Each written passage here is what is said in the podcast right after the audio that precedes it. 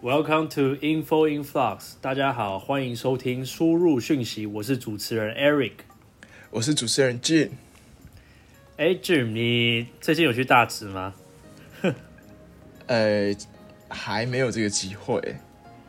有 follow 时事的朋友应该知道，最近大直发生了一件蛮非常大的事情，就听说现在大直，对啊，现在有一个大魔王在那边，对啊。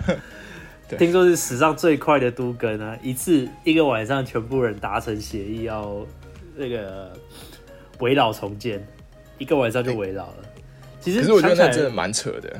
对啊，想起来其实很可怕，因为他是好像是当天听说是好像是工地的工人，好像半个小时都已经先撤离半个小时之后，他们才叫旁边的居民给撤离。而且我在想，他其实后面去叫他们撤出来的时候。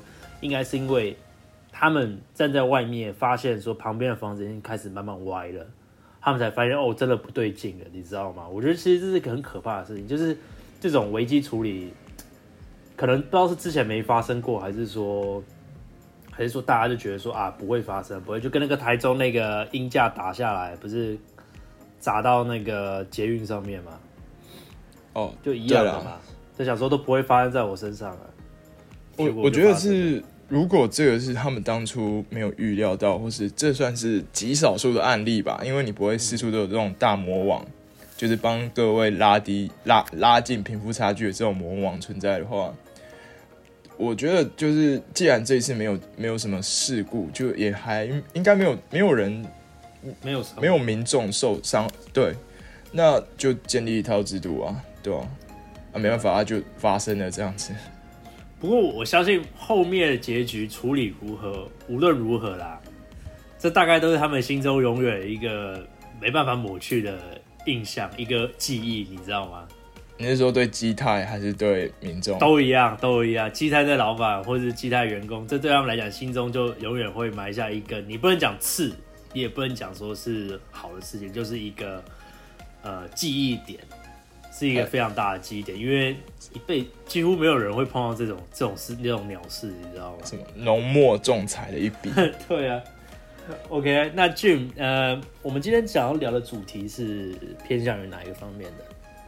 好，今天想要跟各位聊的主题啊，其实刚刚 Eric 已经讲到了，就是我们在生活中或人生中都有经历过一些事情，那有些事情，你当下可能不觉得有什么。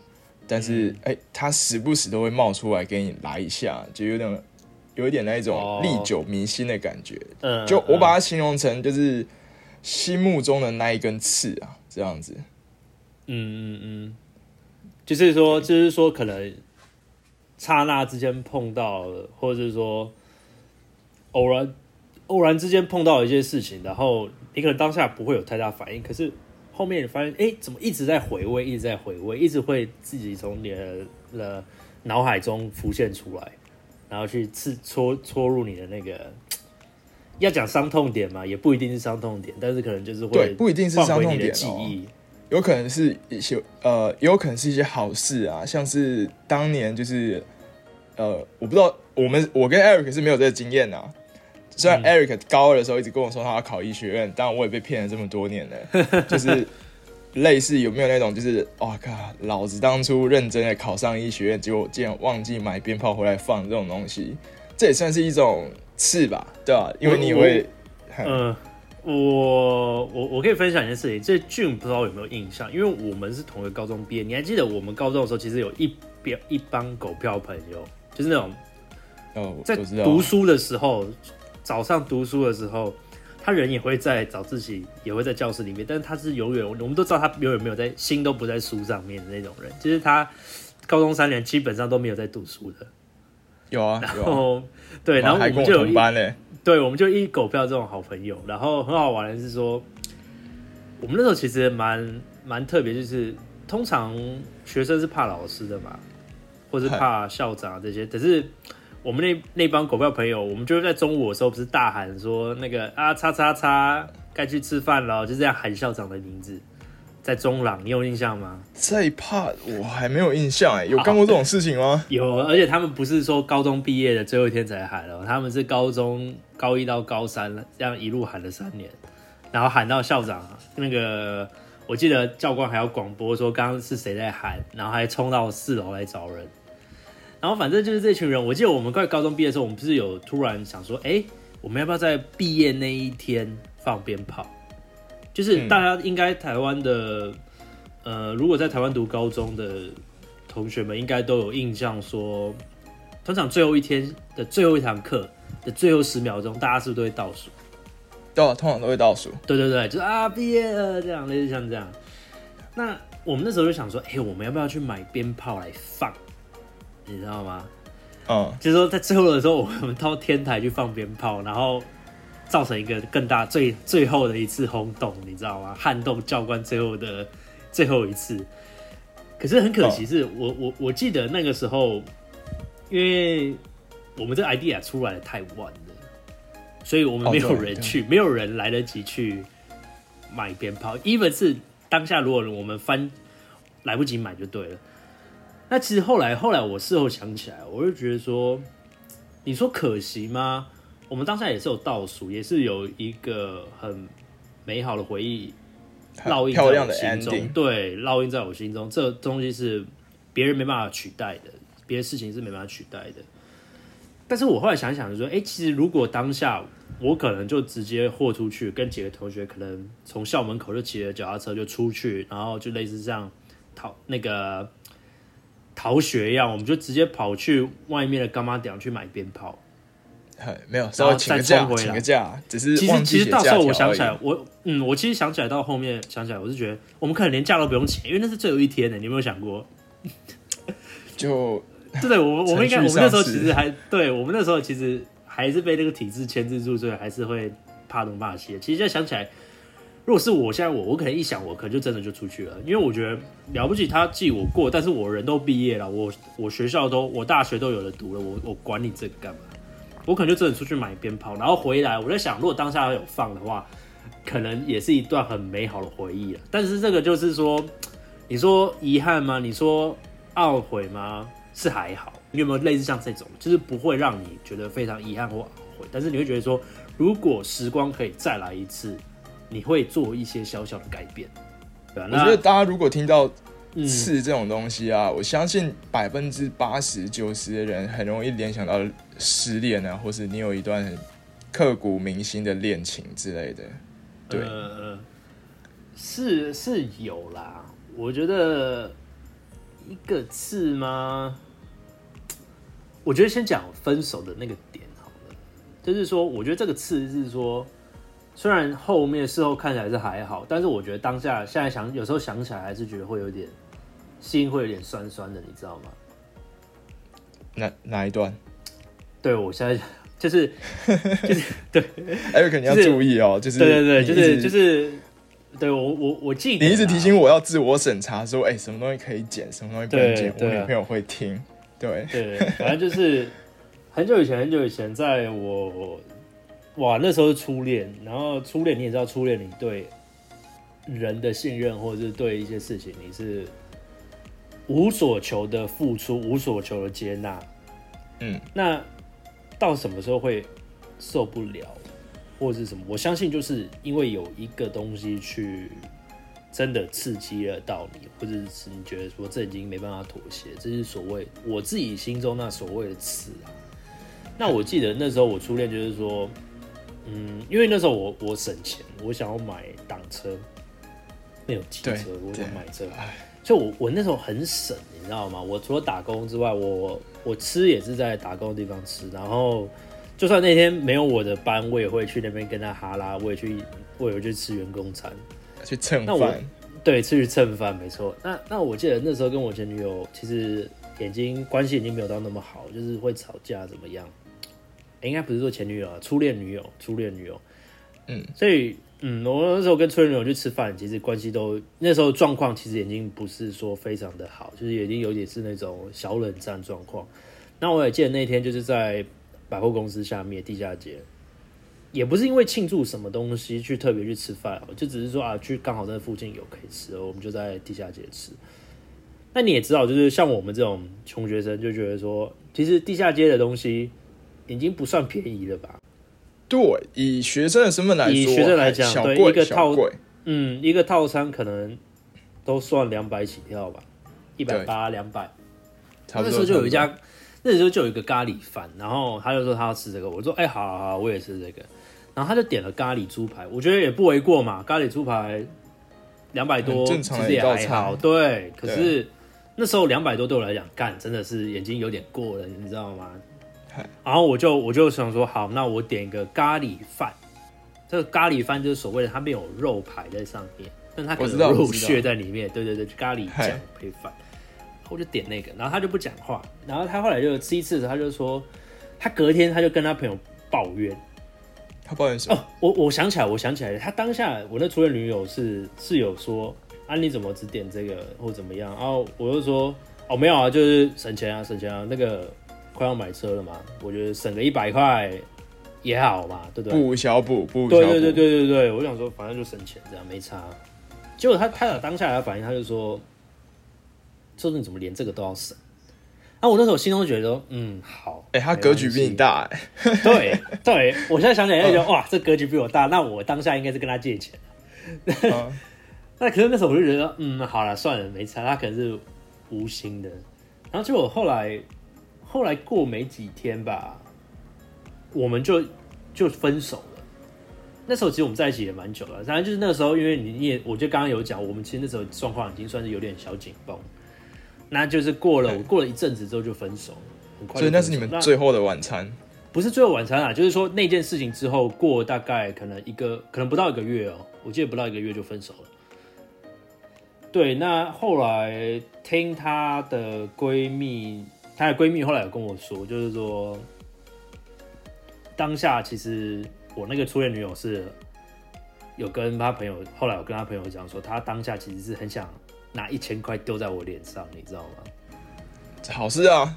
如果有人丢1000块在你脸上，不是，你要把这个心境设想在我身上，就是说，如果今天有个初恋女友这样。就一个女生，然后你曾经相爱过，然后这样对待你会有什么想法？就是你如果是说我为了省钱，或者为了做这件事情，然后他会觉得说，他就说他才丢1000块，而且他说是丢在我脸上哦，嗨，就是这种想法，你会觉得说，那他对待我的方式就跟其实就跟那种以前看那个武侠电影里面那种很霸道的乡绅。把那个钱，我就跟你说，那个叫绞头了。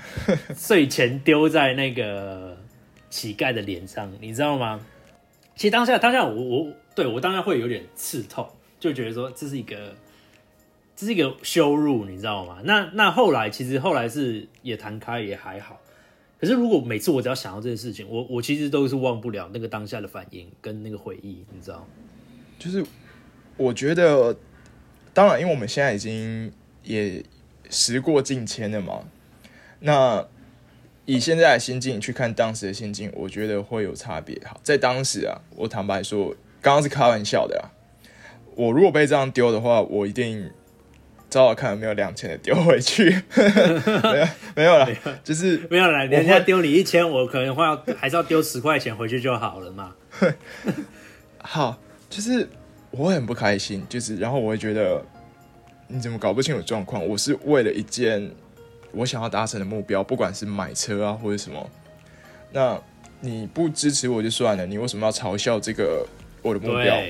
对，那但是如果以我们现在的心境去看这件事的话，我突然可以，就是也许你站在他的立场去思考这件事，他可能就想要跟你好好吃顿饭，但是那个时候我觉得。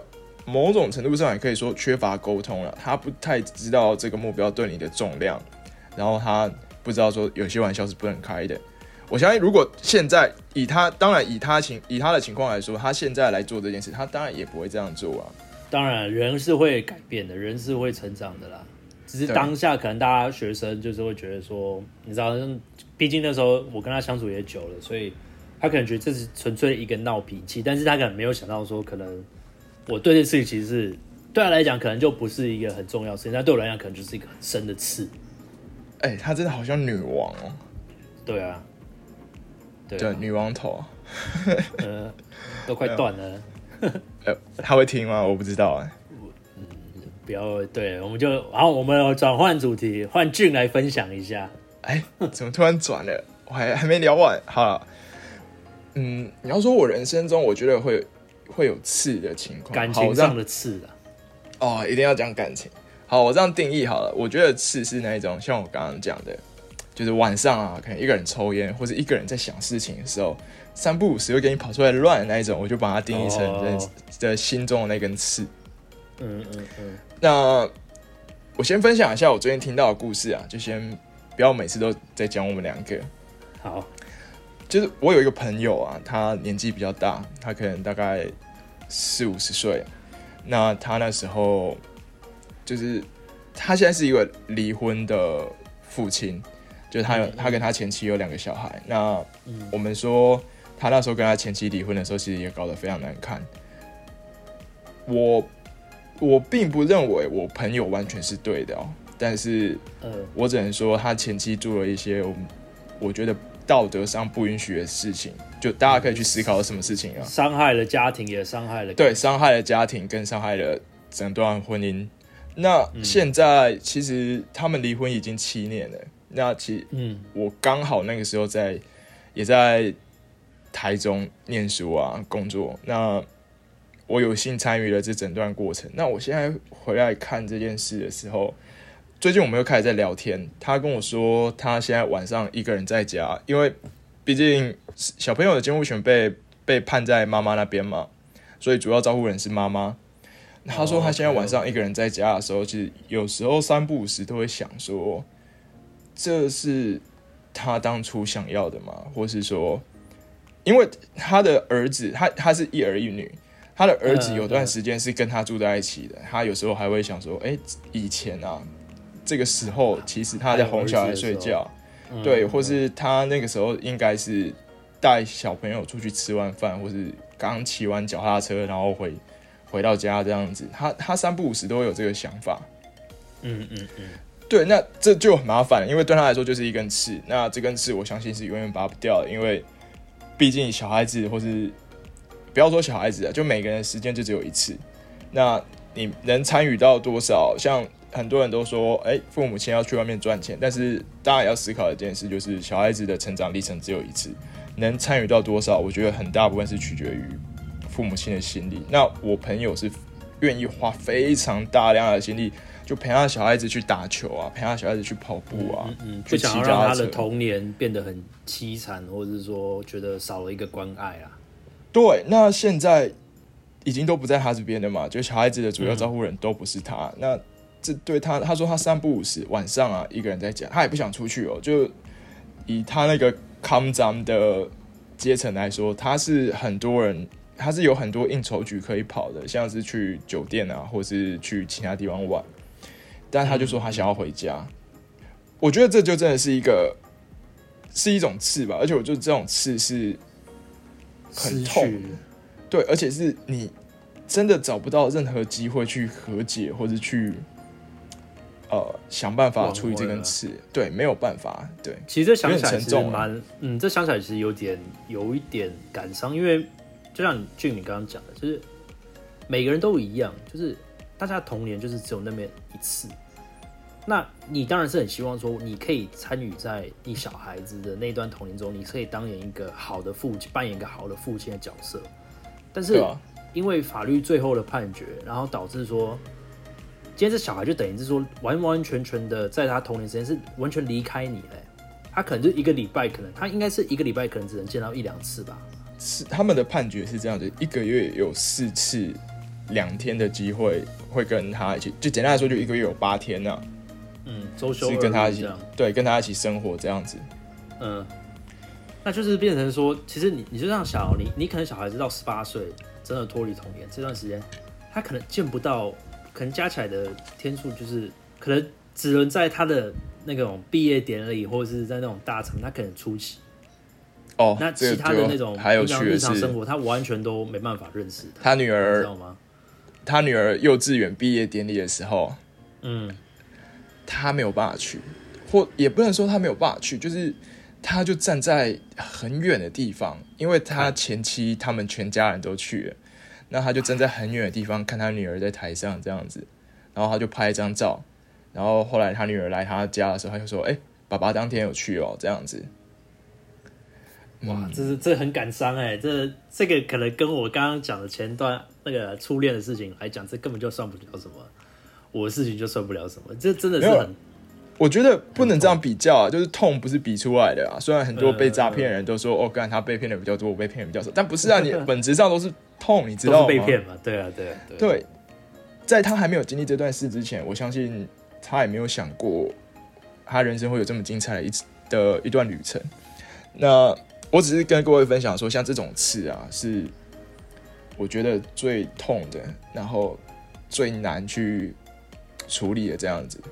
那可能、当然，以我的年纪来说，我还没有机会遇到这种事情。那你说，我也不可能跟他，我也不可能100%去体验那种感觉。但是你可以从旁观者的角度看到他这样子，像最近我们在帮他处理，像是他要付抚养费过去，法院判决要付抚养费啊，那就是合理的价格嘛。那他的前妻就故意拖延不给他银行账户，那后面我们想到我们讨论出来的处理方式就是我们寄存证信函这样子。对，那我就开始，好，其实简单来说啊，我后来就是存证信函的草稿，我们是用 ChatGPT 写的，然后再请就是有念法律系或者有法律相关专业的朋友帮我们过目这样子，要不然存证信函写一张4-5千块，我想说。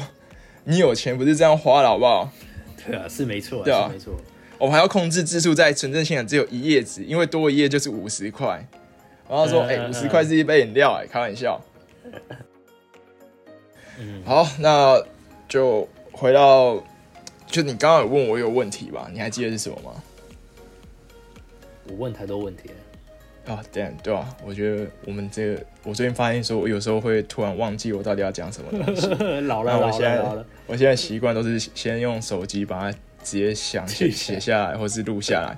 对，因为没有办法，就是灵感这种东西已经不多了，那你还不抓住它，那就是浪费，你知道吗？那我这个又是很节俭的。没有。那好，你刚刚问我说我自己有没有这个经历，那我觉得我可以提供一个我觉得有算是成功把这根刺拔掉的经验吧。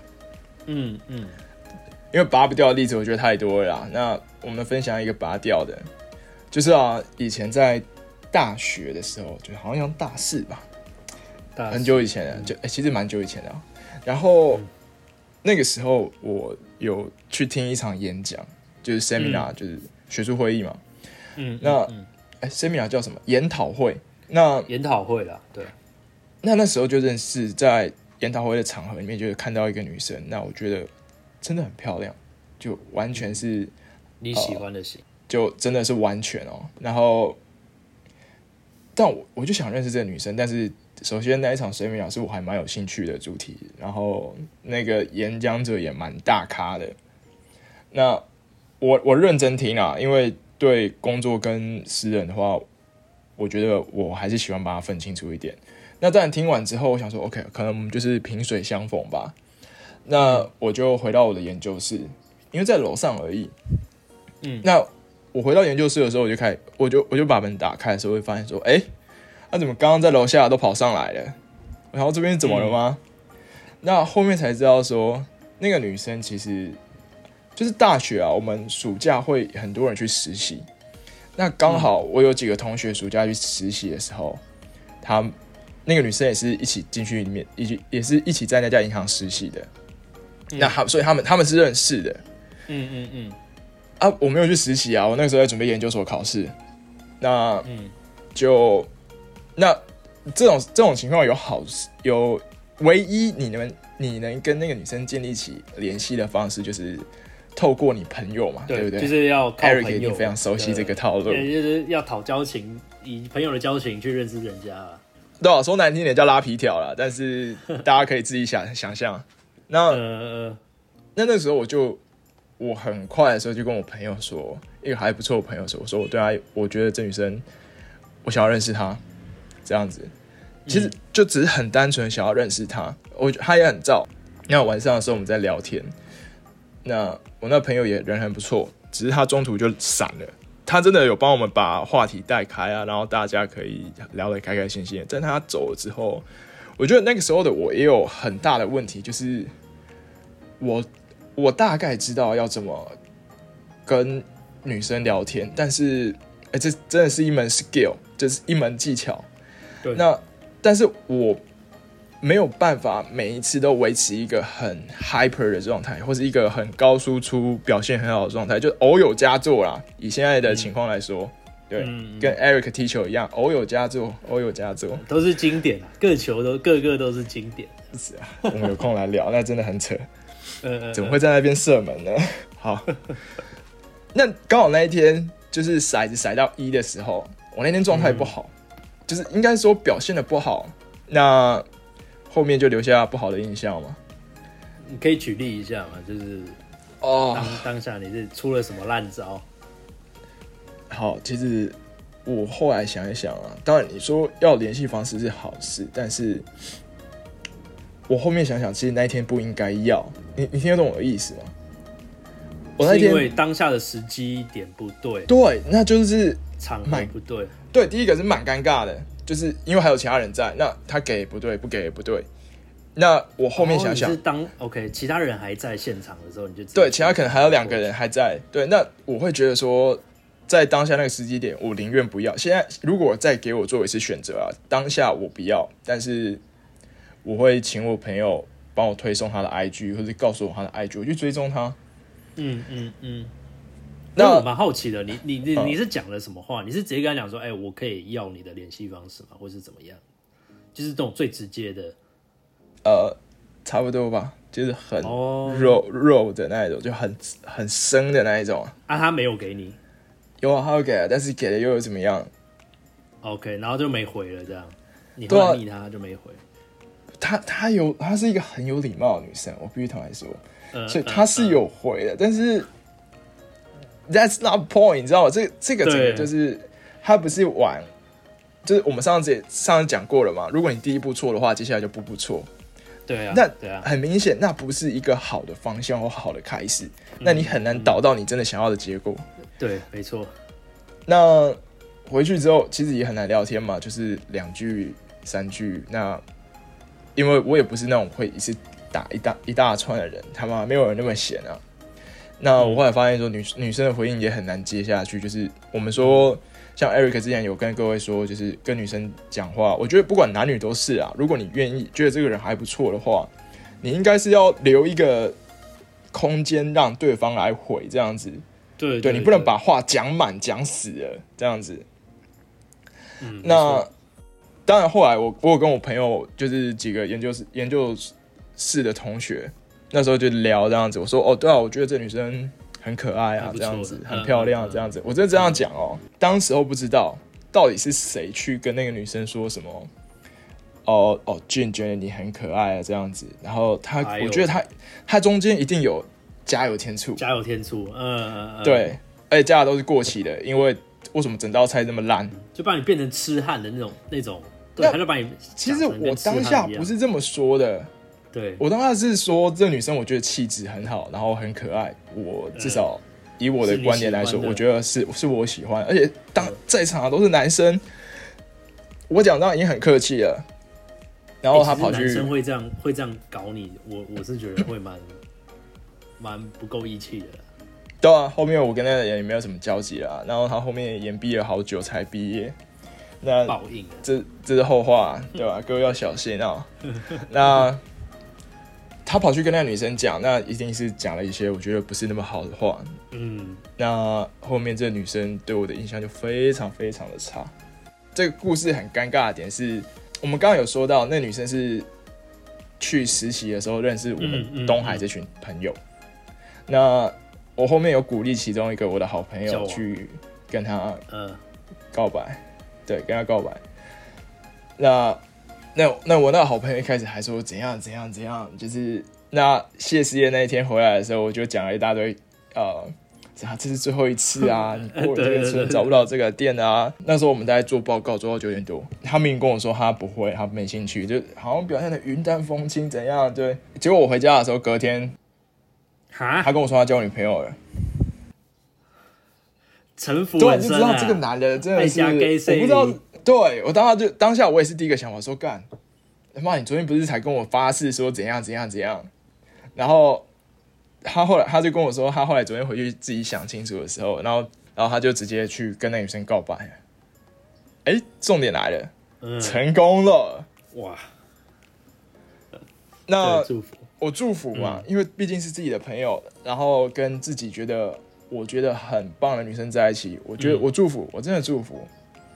但是好死不死，就是我这个朋友他是第一次交女朋友。你也知道，有一些男生其实第一次交女朋友是很恐怖的，就是对吧？控制欲啊，然后不知道怎么跟异性沟通啊，或者一定嘛，大家第一次交男女朋友应该都是走得很坎坷。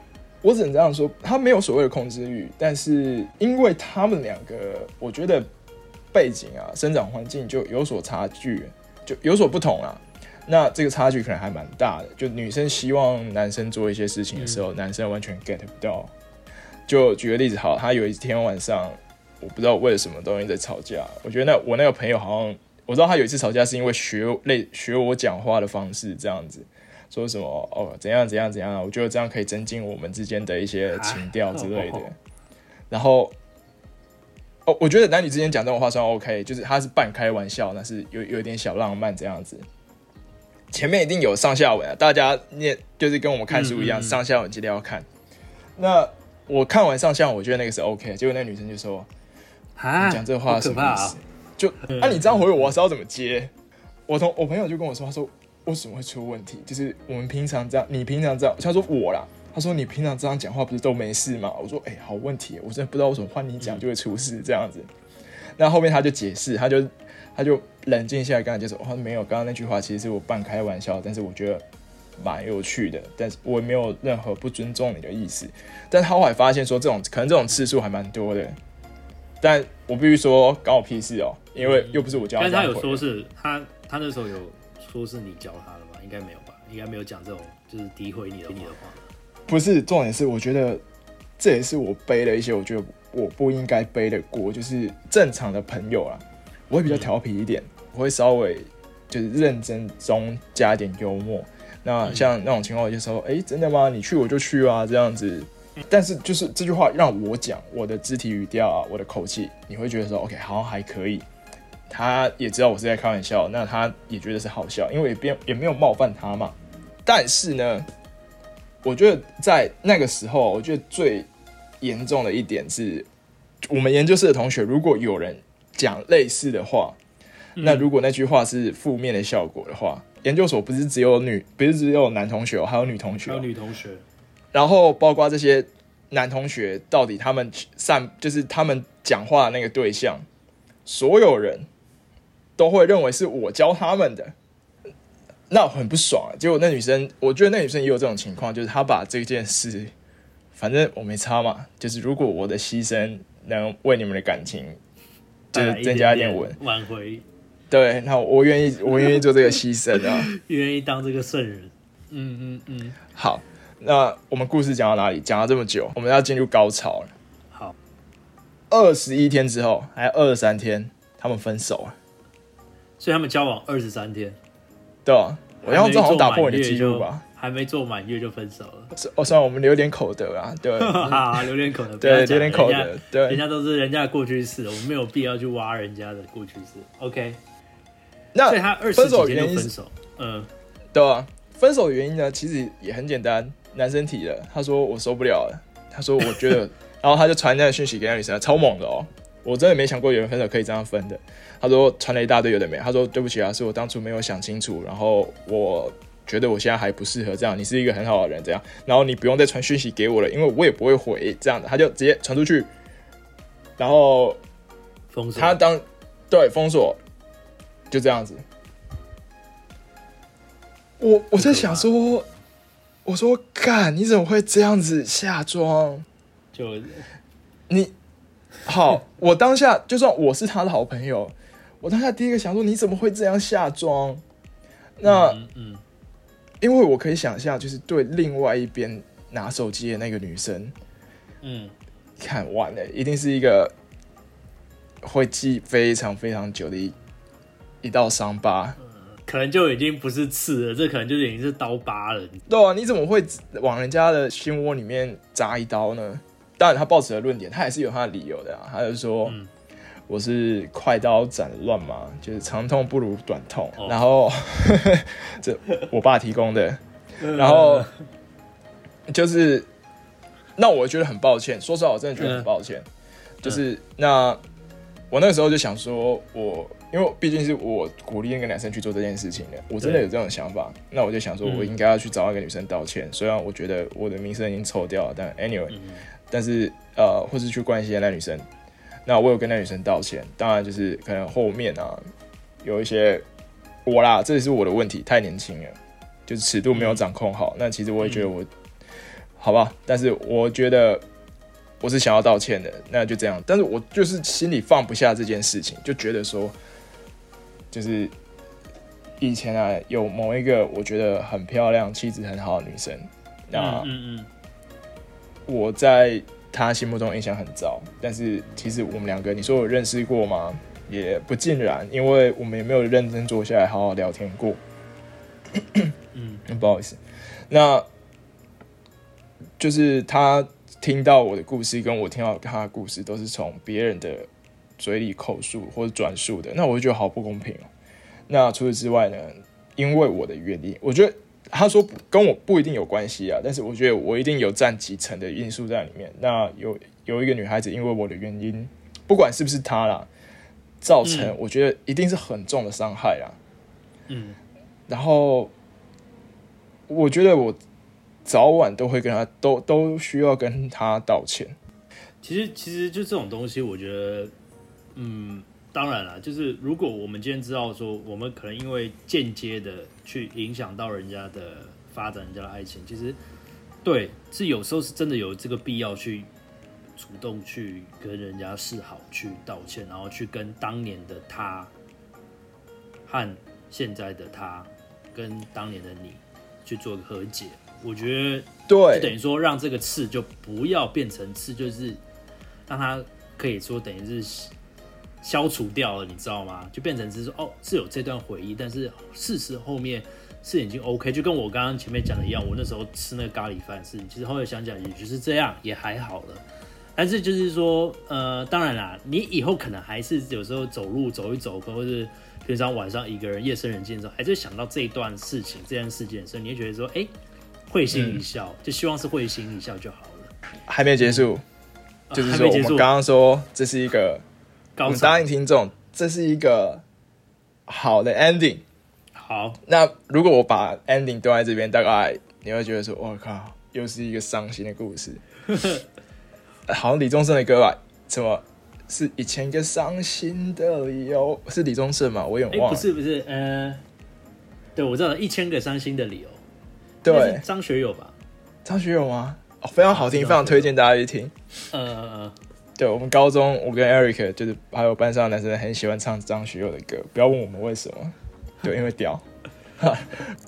后来到今年，我印象中大概3、4月的时候，我不知道那天发生什么事。对，那我有一天晚上做梦又梦到这件事，哇，你就知道这件事其实影响一直以来好几年以来都有影响，真的好几年了。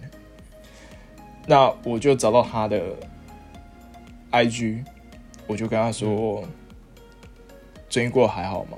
那我想要为当年的事跟你道歉，这样子。”我觉得那个时候我做错了哪些事情。那如果我不知道你还记不记得，但是我想要跟你说声对不起。我这样跟他讲，那也很不错。他还有回我，那他说，他其实因为时间毕竟会冲淡这些记忆嘛，我觉得当初很剧烈的感觉。我觉得假设当初对他的痛苦是100的话，现在可能开根号剩10啊。时间对我来说就是那个根号，嗯，好，他就说 OK， 那他想要弄清楚当初到底发生什么事。嗯，那我就跟他说，站在我的角度，我看到这些事情，我看到这件事的样子是这样子。因为其实他从头到尾，我觉得他是最衰的那一个，就是他也搞不清楚男生到底在想什么，然后男生就直接封锁了。嗯，对，就等于是说，就是伤得很深啦，就是等于都是在被动的知道这些事态，然后他也没有任何的主动权。对，那后面我们还有联络这样子。那原本啊，我们是约上个好像是月初的时候要聚餐，就是稍微见面聊一聊这样子。没有，对我来说就是一个朋友的见面这样子。嗯，但是我真的没有想到，就是台风怎么会算时间？嗯，反正我们之后还有联络嘛，就是还维持一个算是友好的关系，我觉得还不错。对，所以对我来说，我觉得这就是一个跟过去和解的例子。但我强烈建议各位不要像我一样等这么久，就是你在某一个晚上的时候，突然觉得好像该做这件事的时候，不用，你们有这个起心动念的时候，赶快解决，最好能当下解决，就是没有必要让这个压力埋在你心里那么久。对，传个讯息，或是说请别人代转说，哎，那个当下可能没有那个意思，我很抱歉。那就是希望说不要因为这件事情，然后大家闹得不愉快。我觉得如果把这些东西讲出去，就算对方没有直接给你回应，我相信如果对方收到，基本上都会能够理解啦。对啊，对，当然就是我还是建议要经过一小段时间的沉淀。你在他的痛苦指数100的时候去找他道歉，我觉得那是找死。对，因为是被他喷。对，你应该等他开完根号，就是稍微有一点时间沉淀之后。对对对对，再去找他。欸，但是也不能等到剩10%哦，剩10%也已经变成是一个既定印象了，对不对？剩10%可能要100开根号不是10吗？对啊，就是说可能剩下10左右的时候再去找他，可能就没有什么意义了。你大概反正要看啊，要看每个人的那个。好，如果各位有这个问题的话，非常欢迎，就是你寄信到我们的信箱。OK 啦，那我相信就是像这些刻骨铭心的事情，其实。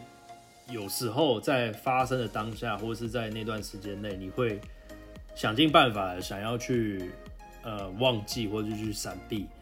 但是后来就是可能就是说，像俊讲的一样，其实这些东西很多是忘不了，或是说你其实没办法根除的，那就永远在你心中留下了一个节点。那事后如果我们在努力的去做一些弥补，做一些挽回，我相信是多多少少是可以把一些事情解决掉了，也可以说变成了从痛苦点变成了甜蜜点。但是无论如何，我觉得这些事情做的再多，这要怎么讲？就不如我们当下好好把握，对，就是脑袋放清楚一点，不要造成这种刺。